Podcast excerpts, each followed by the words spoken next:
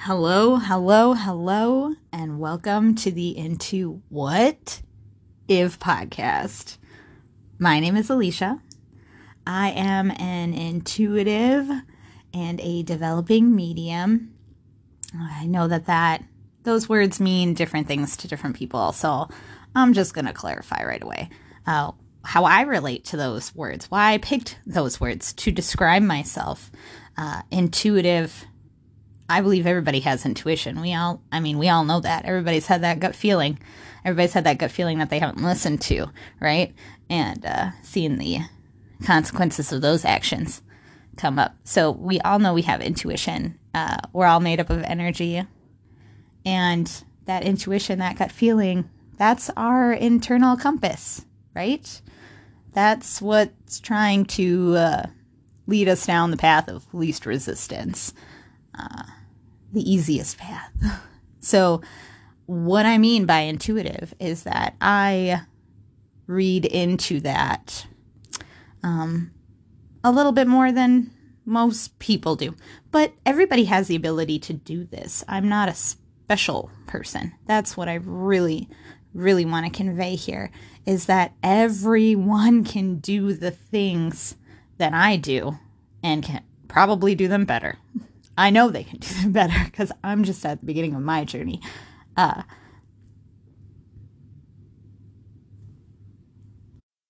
so when I say that I read energy, um, I am a level two Reiki practitioner, and Reiki is the art of moving energy. It has to deal with the chakras and that is a whole thing that I will get into uh, with its own episode, hopefully in the future. Not hopefully, I will do a Reiki episode in the future, but I read energy. You know, everybody can read energy. That's, again, something that everyone can do. If somebody walks into a room, um, you can usually tell if somebody's having a bad day before they say one thing to you. That's reading energy. So when I say that I'm an intuitive, I'm basically just saying I'm a person, right? Uh, the interesting part might be the developing medium part, which again, I believe that everybody also has the ability to do this. And what I mean by medium is that I can tap into the next level, is what I call it, uh, not the other side. I don't know. The other side just seems kind of weird and creepy to me. So it makes me think of like the Outer Limits and the Twilight Zone, which I loved those shows growing up, but it just feels so, I don't know, like dangerous and mysterious. And if I can equate anything to something more cheerful, like maybe a video game, that sounds like a lot, a lot nicer to me. Um, I also believe that it is just like a next level up that we are we originate from source, whatever that means to you. We come here to a physical existence, and then when we're done with this body, we go back. Uh, again, whatever that means to you. I'm open to anything because uh, nobody knows the answers. Okay, nobody. So, that being said, I believe that I can connect to loved ones, people that we've connected to here on a physical realm uh, that are not here with us in the physical realm anymore. And then what I do is I convey the message to the person that is here in the physical realm uh, what what they're trying to say right? That's the job of a medium. That is the only job of a medium is to interpret a message. And you know again i'm not real good at it right now. I have been able to interpret some pretty cool messages but Still developing, still learning. Love it. Frustrating. Get into that in the future as well. Uh, this is definitely the reason, one of the reasons I wanted to start this podcast. Uh, something that's been part of my life, my whole life, for as long as I can remember. And I want to share my experiences with other people in hopes to find more like minded people. Uh, this community, the spiritual community, as welcoming as it can be, it can also be very isolating. Uh, people have very concrete ideas of something that we literally have no concrete evidence of, which I find to be amusing and also extremely frustrating. Um, so I'm hoping to create a community that's a little more accepting and open as it should be. That's what this is about. No, like I said at the beginning, nobody knows the answers, right? Like nobody knows. I don't care how certain they seem when they tell you that they know the answers. They don't know the answers. Nobody knows the answers. Uh, even my understanding, my limited um, experience with the the uh, next level, right? I don't even know that they know what's all going on, that they know the whole big picture. I don't know that that's something that you can just sum up so easily and that you can give rules to either. So, anyways, off the soapbox. Um, this is supposed to be fun. This is supposed to be random. Um, this is just gonna be for me. and if other people listen to it, well, God help them. And you know what? And thank you. Thank you for, you know, listening to the ramblings. I appreciate it. but it's it's uh, something that I've wanted to do for a while and something that I just need to do. And I wonder if that went on the recording. I think that did. That was not me. I'd totally own up to it if it was, but that was my phone making a notification. I should probably turn that off. I'm an expert podcaster, obviously. Hold, please. Now that we've got that fun intro uh, done, I think I'm going to get into uh, some back history of me, the story of Alisha. Okay, so who who is Alisha? Um, I'm Alisha. Hey, nice to meet you. Thanks for stopping by. Uh, I am an 80s baby and a 90s kid. I'm going to be 35 years old this year. Uh, I'm a mother to an eight year old daughter who is the best. Um, I may might be biased, but I don't doesn't really bother me. Don't care about that. Love her. Uh, she's the best. Best thing that ever happened to me. Uh, best little person that I have in my life. I love all the people in my life, of course, but I mean, psh, Adeline, you're at the top. Munchkin, you know. Anywho, um, I am a wife. I'm married to my husband, which I will talk about him a little bit. He does not believe in any of this. But he humors me and he allows me to live my life, which I greatly appreciate. And love him so much for. So so thank you, thank you, honey, thank you, handsome. I appreciate it. Uh, okay, so let's start at the beginning, right, or at what I remember to be the beginning. And my family has always been very open about uh, spiritual things. Uh, my mother's side, uh, very much so. My dad's side, not so much. Uh, my dad grew up. We live in Minnesota, I was born and raised in Minnesota, and my dad grew up uh, in a Lutheran background. Uh, if you're familiar with the Lutheran religion, uh, you know that it's just it's a, a how do I say this? It's a it's a Christian religion. It's Christian based religion. It's um, a, a little it can be conservative different branches can be the particular one that my grandparents were involved with the wisconsin synod lutherans uh, they fancy themselves more on the conservative side. Ooh, I did organized religion. My the way that I was introduced in orga- organized religion, it really just left a, a sour taste in my mouth. Uh, I respect everybody's uh, I respect everybody's choice to to observe whatever religion they want to. I just find, in my personal experience, that when a bunch of people get together and start talking about their religions, that, excuse me, that they get heated. I don't know. I don't know what happens. It, it just happens when large groups of people get together in general about anything, right? People just, we come together and then we divide ourselves. I don't know. So, anyway, so my dad grew up in this this uh, more conservative, conservative, uh, traditional Christian background, and so he really believes that, like, you know, I'm not going to mess with that kind of stuff. That's all like the devil. Um, he never. Uh, he would he squashed it a little bit but in the in only out of uh, fear and not in a uh, bad way. Um, he i remember when i was 12 i started getting into you know some some more spiritual stuff and started exploring things. Uh, you know, I went to the library a lot. I got to go to bookstores, started picking up books, started reading things, and of course, one of the first things that you're going to pick up as a 12 year old in the 90s with um, all the witchy awesomeness going on in the world uh, and you know mainstream media and the craft and things like that. I got myself a damn Ouija board. Is what I got. Okay, a Ouija board, and um, that scared the shit out of my dad. But instead of being like, you know, an asshole and like, uh, you know, taking it and saying like, you can't have this. Oh, he's the best. He came up to me and he said, how about I give you 20 bucks, okay?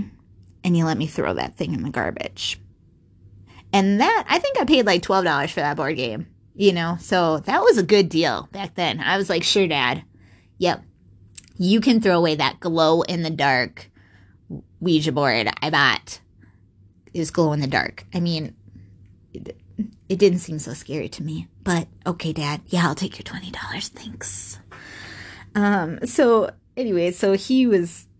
he never told us to stop talking about it. He let my mom talk about it whenever she wanted to. She'd tell us stories about um, apparitions she's seen, things she's experienced in life, uh, things her her mother had experienced, um, things that her mother had, uh, you know, done in the presence of her. I mean, all sorts of spiritual things.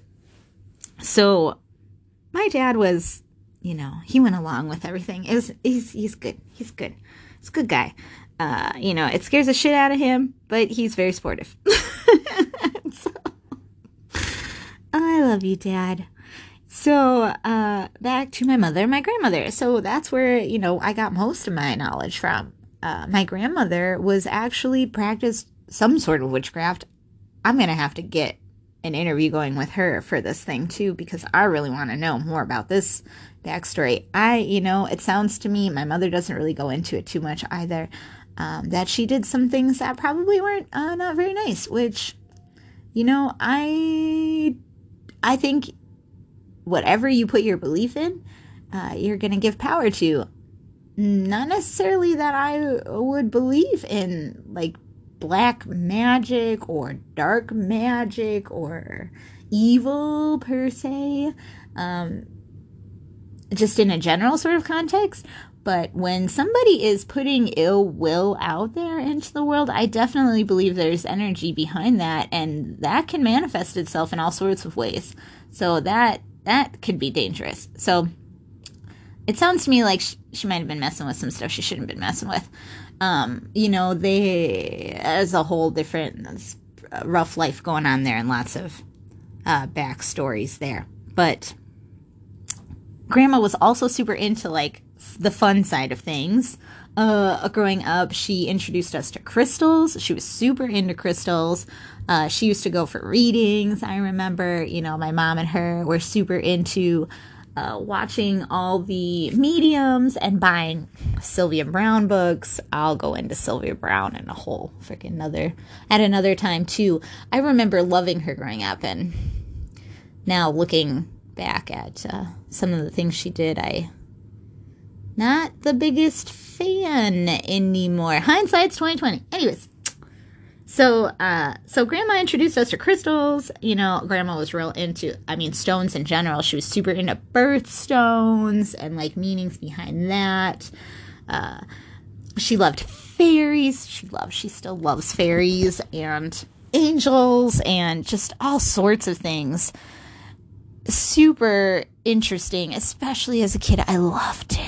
I mean, I still love it. and my mom again was super into like the mediums and we would watch the shows and we'd watch Montel and and all the things and she was really into astrology. You know she would check her horoscope we'd talk about it. It was it was great. It was great. It was a very supportive environment to be in when you're curious about this stuff. So when i was when i was little when i was about two i believe my mom said uh, i saw my grandpa and could communicate to her about him uh, he had passed well before I was born, so I never met him. Uh, apparently, I used to sit in the bedroom and chit chat with Grandpa. I could tell my mom what he looked like. I could tell her what he was wearing. I could tell her things he said to me that resonated with her. And um, my mom didn't have the greatest relationship with her dad. There weren't pictures of him like hanging up around the house. I didn't know what this man looked like and I was able to tell her those things. Again, I don't think that that's a special thing. I think that kids are not uh, yet jaded by the fucking world telling them that all this shit doesn't exist and you shouldn't be able to see the things that you're seeing. I think that all kids can see that stuff until we tell them you shouldn't be seeing that. So that's a normal thing. it, it just is. Uh, I was very vocal about it though. I was a vocal kid. I'm a vocal person now. You can tell. I was probably I probably didn't shut the fuck up as a kid. You are correct. Correct. So, you know, when I was young, I would see people and things, and uh, I remember specifically when I was about four or five. I went over to my grandma's house, and my mom used to talk about how haunted her house was growing up um, she used to say that like when her and her sister were little, they would have to, you know, go home from school, right? And they'd have to call their mom at work and tell them that they got home and safe and sound. And they hated going into their house. Like shit was always banging and booming. Doors were shutting. Weird shit would happen in that house. And it scared the crap out of you know two little girls and that was back uh, back with the corded phone on the wall and my mom said that they would they would be like oh you need to go in and answer the phone because oh that was it grandma would call them grandma would call them at a certain time and be like you better be home if you're not home at this certain time then i know you know shit's awry so you know they would oh you go in there you go in there and one would run in there real fast to where the phone was and then they'd grab it and they'd drag it all the way out past the front door out onto the stoop and they would answer it there. Yep, uh huh, we're home. Okay. And then they'd run back in, hang it up. And then they'd run back outside and they'd wait outside until, you know, somebody got home.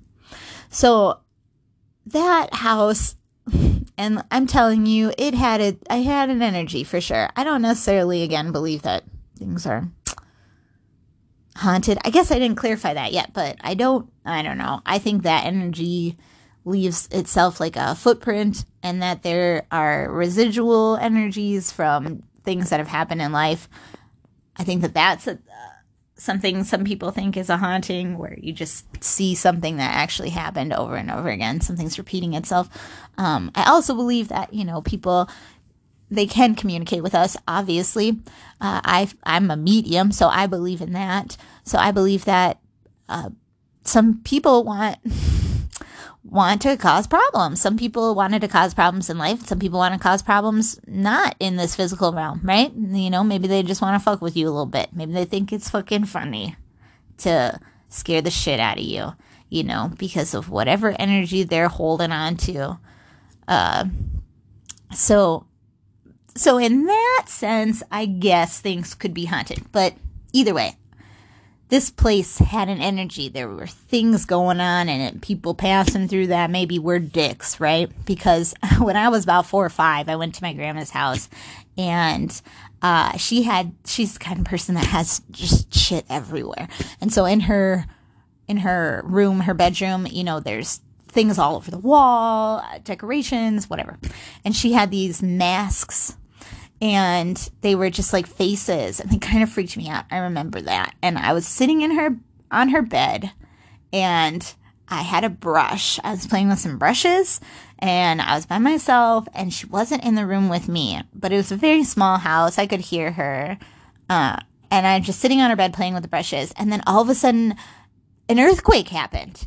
Now, I live in Minnesota. We don't have earthquakes. That's what I thought happened because the bed started shaking, the blinds started shaking, everything started shaking. The masks, I remember the masks, looking at the masks, and the masks are like shaking, like, like side to side on the wall, like insane. And I'm thinking, there's an, and I remember screaming to my grandma, it's an earthquake, it's an earthquake. Cause I'm a little kid and the whole room is shaking. And what else would it be? You know, in my logic, my logic, my little kid logic, that's what I came up with. And she runs in so fast and she says, stop it, stop it right now. And it stops. And that was my first realization. And first, I guess not first realization, but first like fear associated with that. Because before I was just talking to people, you know, and it was fun and like I just had friends. It was cool. But her house had a not so fun energy, you know, and what was that? What the fuck was that? You know, I didn't like going to her house after that. I really did not. Um, I started paying attention to all the things that never bothered me before, you know, about that house, all the different energies that I ignored before that, maybe. I don't know. But that was a really, really jarring experience for me. And it just kind of got crazier after that. So then, um, my, my grandmother's brother died a couple years after that. I think I was eight or nine. He was a interesting guy in life. I have very few memories of him, but I remember he was a big man, uh, tall and a, a, heavier set man. Uh, my grandma is like strawberry blonde hair, and so was this brother, very a ginger for sure. So this giant redheaded man, to me, especially as a small child, that's all I knew him. Um, he liked to joke around and his real fun joke with with us as kids was he had a fake eye and he liked to pop that sucker out and be like whoa you know mm, well fun guy fun gay. so he passed away and we went to his funeral and at this point in my life i had been to so many damn funerals. My uh, grandpa is one of oh jeez oh please don't shoot me anybody for not remembering this. I think he's one of like 10 siblings. I don't know. You know how people had so many children back then. You gotta work them you need those farm hands right you need them farm hands so you better be popping out those babies so um anyways all these poor people these these brothers that he had i mean dying left and right cancer and things and so, anyways, I was used to funerals. My preschool was in a church too, and I remember just such a random memory. I remember the first time I saw a dead body, or at least the first time I could remember a dead body, was at preschool, like wandering the halls and seeing a a person in the casket. You know, uh, there was probably going to be a funeral or a wake, or you know, that night probably. Whatever. I wandered in there and going staring at some poor somebody's grandpa or uncle or dad, whatever. Anyways, I digress. So, jeez Louise. Just get used to that, right? Get used to the side stories. Oh no, how am I ever going to keep this on track? Oh, oh my goodness. So, so Richard, so we, I liked funerals, is where I was getting at. Wow, that went, that forked off but I I thought they were fun because there were always lots of kids there and there was always food. Like we were, you know, it was, this is my dad's side, so it's like Lutheran. So like, ugh, I tried lutefisk the first time at a funeral. That horrible church lady gave me what I thought was jello. She told me it was jello. Fish jello? It's nasty. Anyways, you know, there was, it was like funeral, and then you'd go like hang out in the church basement, potluck, like food. Kids would run around, play under the tables, like ugh, run in fields. It was great. I loved it. So, and I was comfortable around the funeral situation. So it was, it was not that sad for me. And he didn't, he wasn't my favorite person with the pop poking his eye out thing. So I wasn't that sad. So I was okay going, right? I was like, da da da da, here we go. We're going to a funeral. And we are in, I'm one of four girls. I'm the oldest of four. And so we were in our van and we're driving to the funeral. And I think, I don't know if Tatiana was there, but I know that Courtney and Chelsea were there. My two out of the three younger sisters were there. And I remember, you know, you'd sit and stare out the window because there's nothing to do back then other than that when you're driving. And I started thinking things like, words were coming into my head. Words were coming into my head that weren't my words. Bad words, angry words. I started feeling really upset, really frustrated. I didn't like it. It was very overwhelming. Um, I didn't feel good. And when we got to the funeral home, I was already crying because I was having some sort of experience in the backseat of the van by myself that I don't know. I didn't know if I was going crazy. I wasn't sure. I was very, very upset. I was visually upset to my mother, and she was, you know, concerned, obviously, and asking me what was wrong. And I told her, I told her the things that I was hearing, um, the the words that were coming into my head. That's the craziest thing, especially as like an eight nine year old saying, you know, um, I think it's Richard, and I think he's he's mad. Like he's mad that these people are here. He's mad that they were never here in life for him, and now that he's dead, they're here. I mean, things a freaking eight year old should not be concerned with. I was saying to her, and she was just like, uh, oh my goodness. And she was open to this stuff. You know, she believed me. Um, she tried to comfort me, but she didn't really know what to to do um, other than to comfort me and tell me that it's not he's not saying it to me that it's not you know or it's not at me it's not pointed at me he's not mad at me you know don't be afraid things like that things you would say to your daughter when crazy shit is happening like this right and my grandma i remember my grandma as as lovely as she is, she runs over and starts like harassing me. Like I'm upset and she's like, What's he saying? What's he saying? And I don't want to tell her because I already told my mom and I don't know what's going on and I'm really upset. So funeral starts and we're sitting in the funeral. And I remember it's just like a, a funeral home. He was not there. I have to ask my mom. He must have gotten cremated or something. I don't even remember seeing an urn there, but definitely not in a casket. There was no casket there. Uh, he, I remember there was a there was somebody talking at the podium at the front, and there's just you know a podium and some seats, and people are standing there. And the funeral director, I don't know, maybe a friend, I don't remember. Somebody was standing up there, and I remember there was a flag to my left if I'm looking at the person speaking. So the person speaking's right side, there is a flag there, just a US flag, and it's moving. The flag is moving like there's wind. There's no windows in this freaking room. This might as well be a uh, basement. It's not, but it feels like it because there's no windows in this room. Nothing's open. There's no damn breeze. And that flag is moving like there's a breeze. Not like there's a strong breeze. Just enough. Just enough for me to notice. And then I see Richard. Now, this is where it gets wonky because I don't see him there. I see him in my mind there. Like I can picture him like an imaginary, like you're saying, I'm going to picture somebody I know, my mom. I'm going to picture my mom standing right there in your mind. You're going to say, I'm going to picture my mom standing in the corner. Okay. That's how I saw Richard. So I see him. I see him now. I know he's there. And he is laughing now. And I start laughing. I start laughing in the middle of a funeral while somebody's talking, while somebody is giving a somber speech about the person that just passed. Now, this little eight year old girl who was just crying when she walked into the room is now hysterically laughing like a crazy person.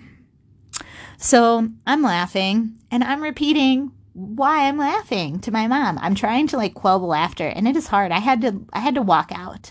We had to walk out um, and compose myself. But you know, the person that was speaking, it was funny because you know he w- was talking like he was Richard's best friend, right? He's saying, Oh, he was such a great guy, blah, blah, blah. And Richard is laughing because he knows that that guy's piece of shit and that Richard was a piece of shit and that they were not fucking friends. And look at him trying to come up here acting like we're fucking best friends. He hated me. Like, this is some funny ass shit to him.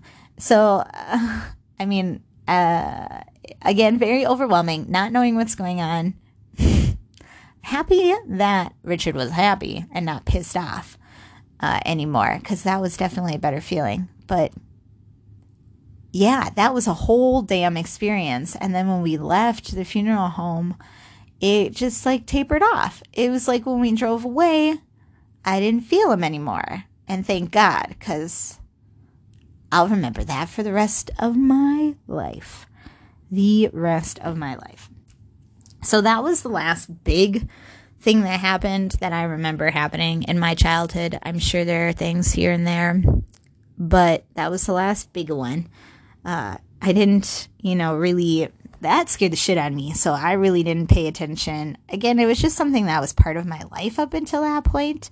Um, I didn't have a lot of fear associated with it. I did have that one situation in my grandma's house that did scare me a little, you know, scared the shit out of me. But this one really, really scared me because it felt like I was, I was feeling, I knew I was feeling somebody else's feelings. It felt like somebody else was inside of me and I didn't like that. I knew I didn't like that. And we were going to church pretty regularly and church tells you not to believe in those things. At least the church I was going to, the Lutheran church I was going to, that's, and those things are not things we believe in. Um, if we believe that spirit has any control over us, it better be the Holy Spirit. Okay, Jesus is the only spirit and God, right? That should have any control over you. You must be talking to the damn devil. So I kind of drifted away from that. I tried to not pay attention to the things that I was hearing and seeing. I try, I very, I closed myself off, which was good. It was good for what was going on in my life, being such a young kid and the things that I was susceptible to. Uh, it wasn't until, you know, I hit middle school that I started having more of an interest in it again. I started, you know, buying books again. Like this is when I bought that Ouija board, you know. Um, I bought my first Oracle deck, which I even remember until literally this weekend. I was at a store and I saw it. I saw the first deck I ever had and then remembered that I even bought it. And it was a fairy oracle deck. And I'm going to have to buy it again. I should have bought it that day. It was a sign. It was too expensive there though. Um, I'm cheap, cheap bitch. Uh, anyways, so that's when I started getting into it. You know, I bought my first oracle deck. I bought my first tarot deck that I still have to this day that I do not use cannot find any resonance with tarot. I love oracle cards, so don't get me started. That'll be a whole different thing. I started getting really into writing. I loved writing. Uh, my mom would, in the summertime, she would let me go to the library. She would drop me off the library, and it was a safe place to be. We had a very nice library in the city that I grew up in. There wasn't a lot going on there. It was kind of in a little spot uh, off to like kind of in the middle of like some farm area. So it was it was quiet. I had the place to myself. It's great. So I used to like to write book reports. I know book reports. Yeah, I said that. I um that summer uh, after seventh grade, I wrote a report on angels, on the archangels, because I was super into angels at the time and just took that summer and grabbed every book on the shelf of the library I could that had anything to do with angels and sat in one of their study rooms and just wrote, wrote what I figured out, wrote what I found out. It was great. I loved it so much. And I don't remember any of that shit now. And then Uh, and then again, you know, high school happened. Uh, I started, you know, I was riding the vampire wave, uh, the first vampire wave, um, like Buffy, Blade, Underworld, Interview the Vampire, those kind of vampires. You know, I was, I didn't get into the sparkly vampires. That was later. That was when I was older and I was like, vampires don't sparkle to me. Vampires are either melodramatic and like have ancestral relationships. Yes, incest. Um, Anne Rice was full of incest if you've read any of those books. Um, or it was, you know, carnage. Like I loved like the violent blade underworld. I love that shit. Anyways, so Lost Boys. I mean, vampires. Anyways, so got into that, steered away from spirituality for quite a bit. Um, you know, because I was focused on being a teenager, I'm sure. And then uh, when I was 18, after I graduated high school, I started hanging out with some friends from high school that I didn't really hang out. Whatever. I started hanging out with some friends, uh, my like core group of people that would be, you know, my early 20s, and they lived in this house on this cul-de-sac, and uh, this house, you know, they said from like the moment they freaking rented this house that it was haunted. Um, you know, some shit had gone down in this house. It was like a some sort of a meth house or something. And so there there were literally bullet holes in the freaking inside the house. There was this room that nobody went in. The guy that owned the house kept that room. I don't know. He, it was weird situation. He would sometimes like come to the house and like crash at that in that room I've been in that room is the dirtiest, nastiest room with the scariest energy ever. And in the ceiling, you can see bullet holes. There's still bullet holes in the ceiling. So some stuff went down there. I don't know if and uh, what to what extent is true, but I remember the boys saying, you know, that like somebody hung themselves in the garage and that there was, you know, some sort of a shootout. Obviously, there was some sort of gun that got fired off in the house. I don't know. but that house was the party house, right? We had lots of parties. There was always a ton of people in there. So, you know, things, if things happened, it wasn't, it was easy to write off as like, if things, you know, I don't know, somebody was drunk and must have done that. It's just really easy to write things off. But of course, there was this one time uh, when I had somebody else experience something there. Alex, I know you're listening. You better be listening. Um, there were like, oh gosh, I don't know, six of us. I used to pretty much hang out all the time. And we're all sitting around. We'd sit on these two couches downstairs. We'd freaking, you know, do what you do. You'd like s- smoke weed, drink, and um, hang out on the couch. And you're hanging out on the couch, and a bunch four of the six of us decided we're going to go somewhere. I don't remember where they went. They decided they were going to go McDonald's or the gas station, something to grab snacks, right? That's what you do. So it was just me and Alex left, and me and my friend Alex. And we are sitting there and we're watching TV, and he hears something. That's the best part. He hears something, and he goes, The fuck's that? sounds like somebody's upstairs. Nobody else is here. Nobody else is here. It's just me and him. And we're downstairs. This is one of those houses where you walk into the house and there's the kitchen on the main level and like a dining room. And then there's, you can go upstairs to the bedrooms or you can go downstairs to another little basement living room area that you can see from the kitchen. It's got like railings that you can see down into. So it's pretty open house. So you can hear pretty much everything, especially when there's nobody in it. There's only two of us in there, so you can hear stuff going on. We have the TV kind of loud, but he hears something and he pauses it. And we both hear talking. Like two people having a full on conversation. And there is nobody else in the house, just the two of us. And he looks at me all wide eyed. I mean, scared shitless. I think Alex believes in this stuff, you know, but I don't think he wants to believe this. so he, was, he looked at me with the scary, the scariest eyes, right? The like fear in his eyes, and he just turns up the TV. And he's like, well, that didn't happen. And everybody comes busting in a couple minutes later. And I, and that was the end of that, right? I love it when other people experience things that's best. That is what I would think would be a residual type situation where we were probably hearing a conversation that did actually happen at one point in time in that house. Um, I heard that a lot in that house. Other people heard that in that house too. Uh, that was just a great, a great instance where both of us heard the same thing. Two different people are hearing the same thing at the same time. Love it. Love it. So, so the cul-de-sac house. That was fun. And then after that, I was uh, 18, I think, 18, 19 when that was, when that happened. And then, uh, when I was 21, we went through some family stuff. My, uh, whole family, my immediate family, parents, sisters, all, uh, packed up and moved to Florida. And it was the first time that I was kind of like really on my own um, with no nobody here to like help. You know, if I needed something, I had to I had to figure it out. So I was living with the same group of friends from the cul-de-sac house. I was now living with them in a different house. Uh, let's call this a farmhouse, I guess. It was a a house that was on a really good size plot of land that was on a very very busy road that went through uh, the town that we lived in.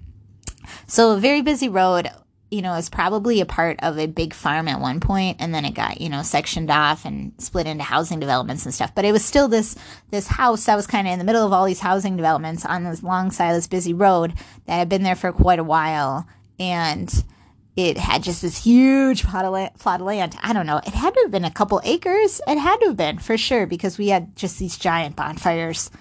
Uh, another party house. This is still my early 20s. I'm 20, 21 now and uh, partying it up in that house. That house was fucked.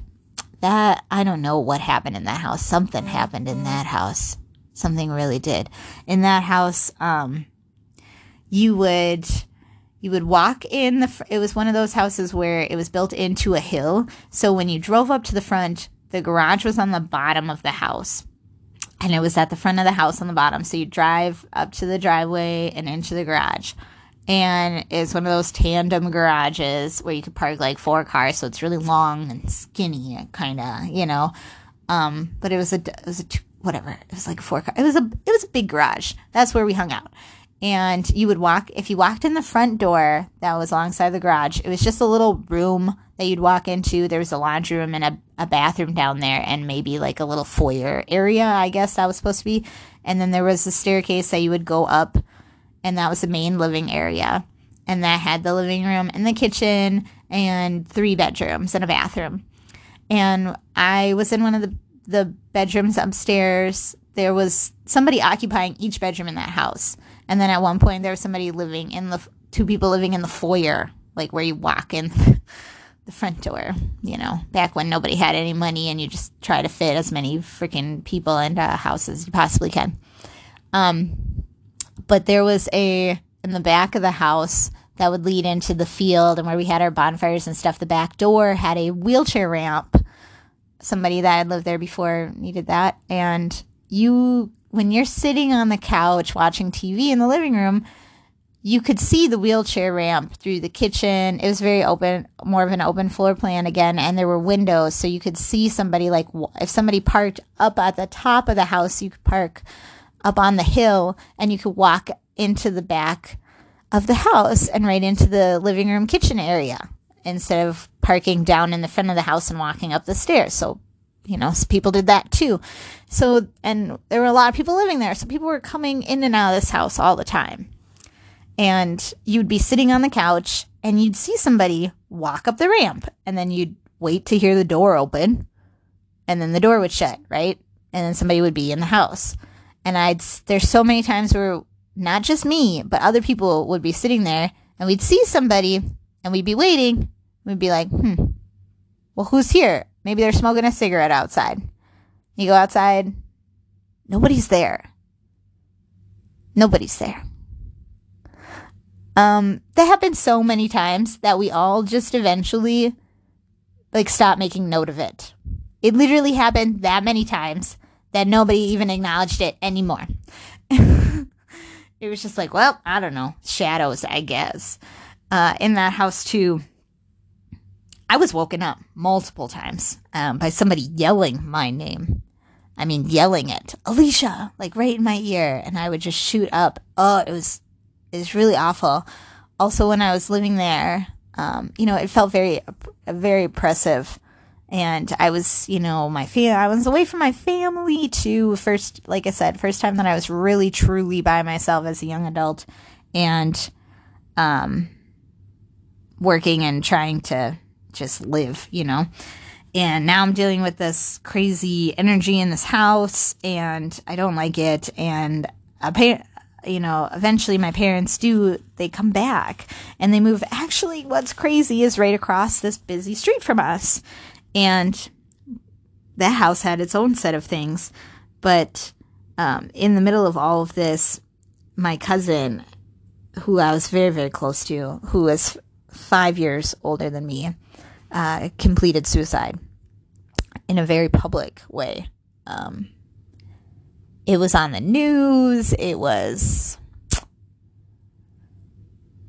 it was a whole thing and it was devastating for my family. He was the oldest grandchild. He was one of three cousins I had, the closest cousin to my age. He was the only child in his family. It was devastating. And dealing with that on top of all the weird stuff going on at the house that I was living at, it again really freaked me out and turned me off from all of this fun stuff. So I could care less. You know, I was dealing with what I thought was just what I thought was more important. Uh, real life shit is what I thought. You know, that other stuff is not, it's just, it's not. It's not real. It's not, I really, I mean, I turned away from it uh, after he after he was gone. You know, I was really angry for a while. And then I really leaned into it, you know. So I mean, things go, they come back and they go, I don't know. Everybody goes through phases. It's crazy. Uh, but it was a while until I leaned back into it. So, so we moved out of that house and I moved into another house with another set of roommates uh, in a different city. And that house always kind of gave me the heebie jeebies too. And uh, one day I was I lived in the basement of that house, and you would walk out, and there was a hallway.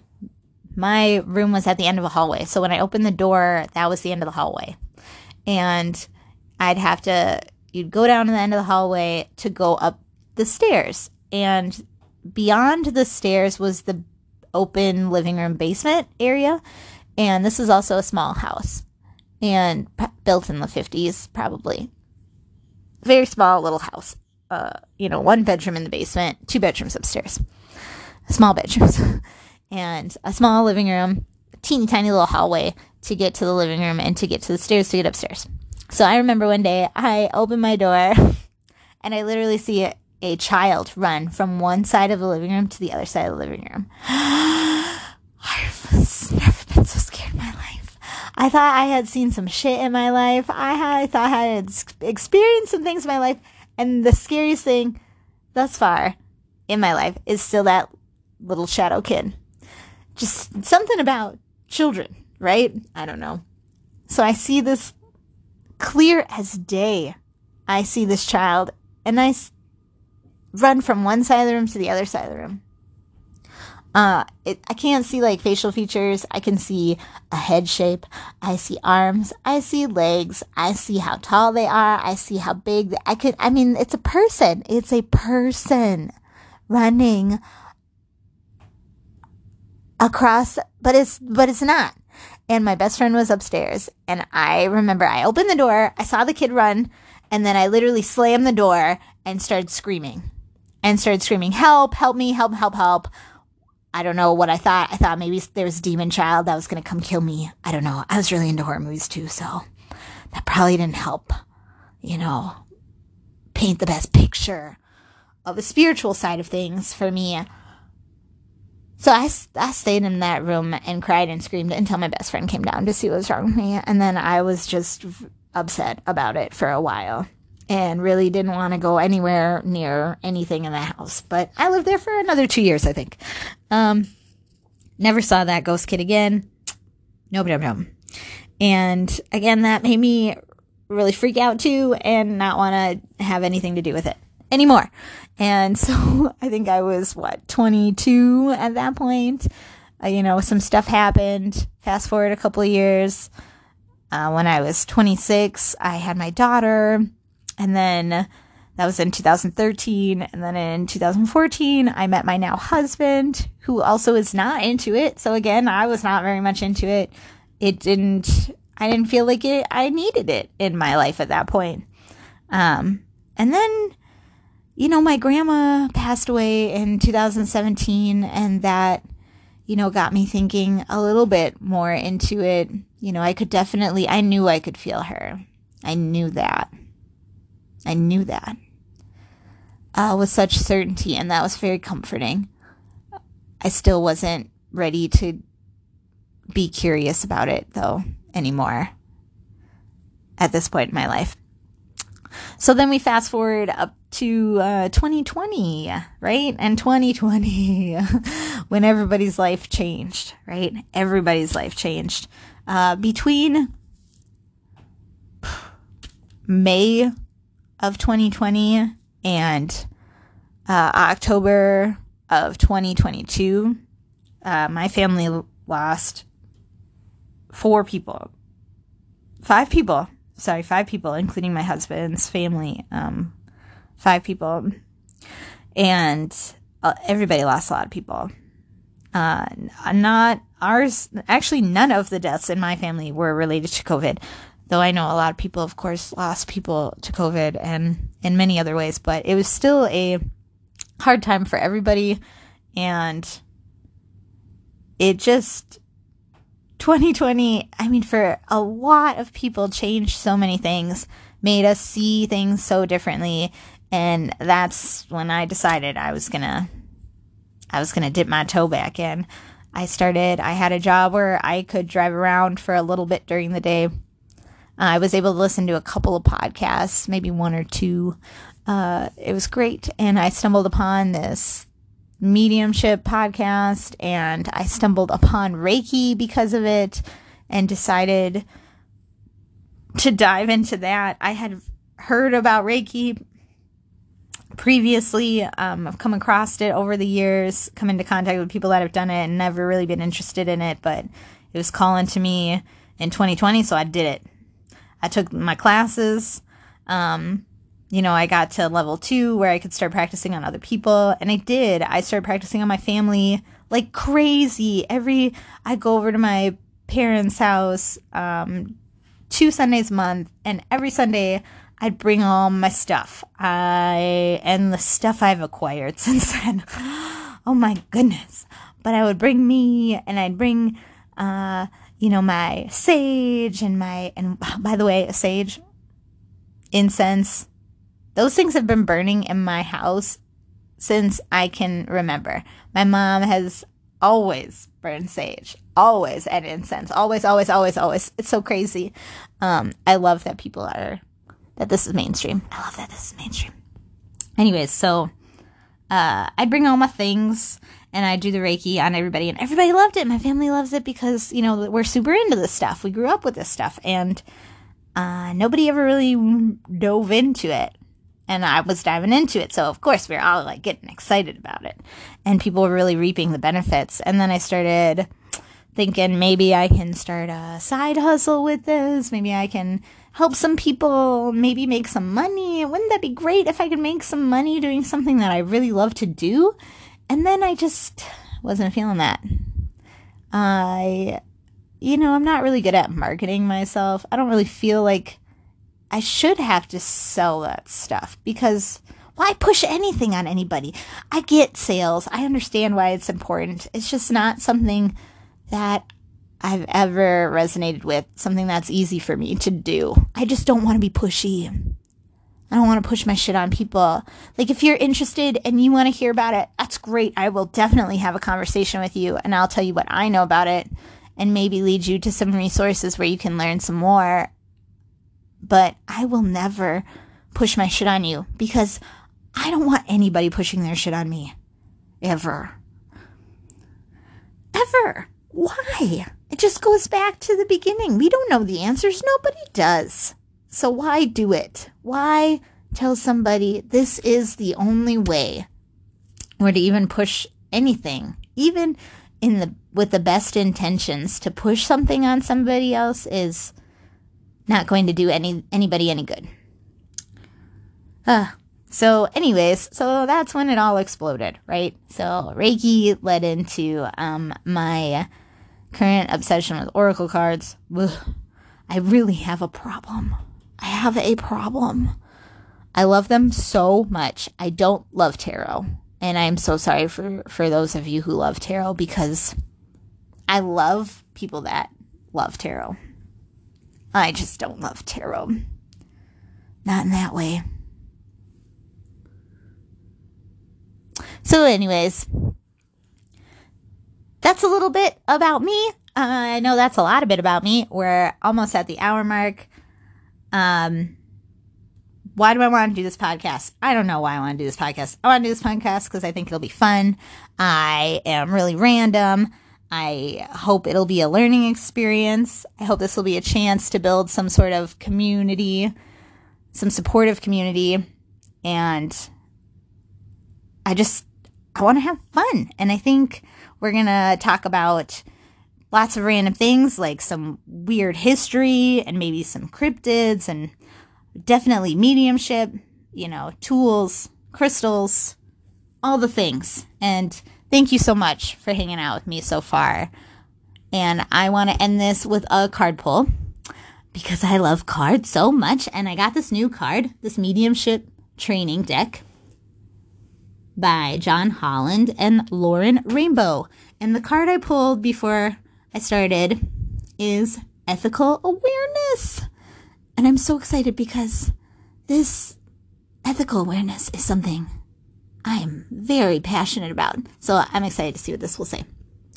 Service to spirit and strong ethical awareness are at the heart of mediumship.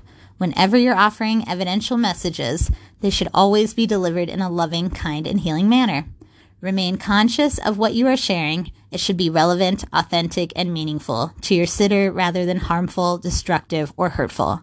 Likewise, a message should never be forced on the living or randomly given without permission from the recipient. It's important to respect the living and their desire to receive from spirit. As mediums, we don't get to choose the spirits we communicate with. In being to service to spirit, it's important for us to remain unbiased and simply be the channel for healing communication beautiful. Thank you again, guys. Remember, we all have that compass, okay? So find it, follow it. I'll see you next time on the Intua What If podcast. Bye.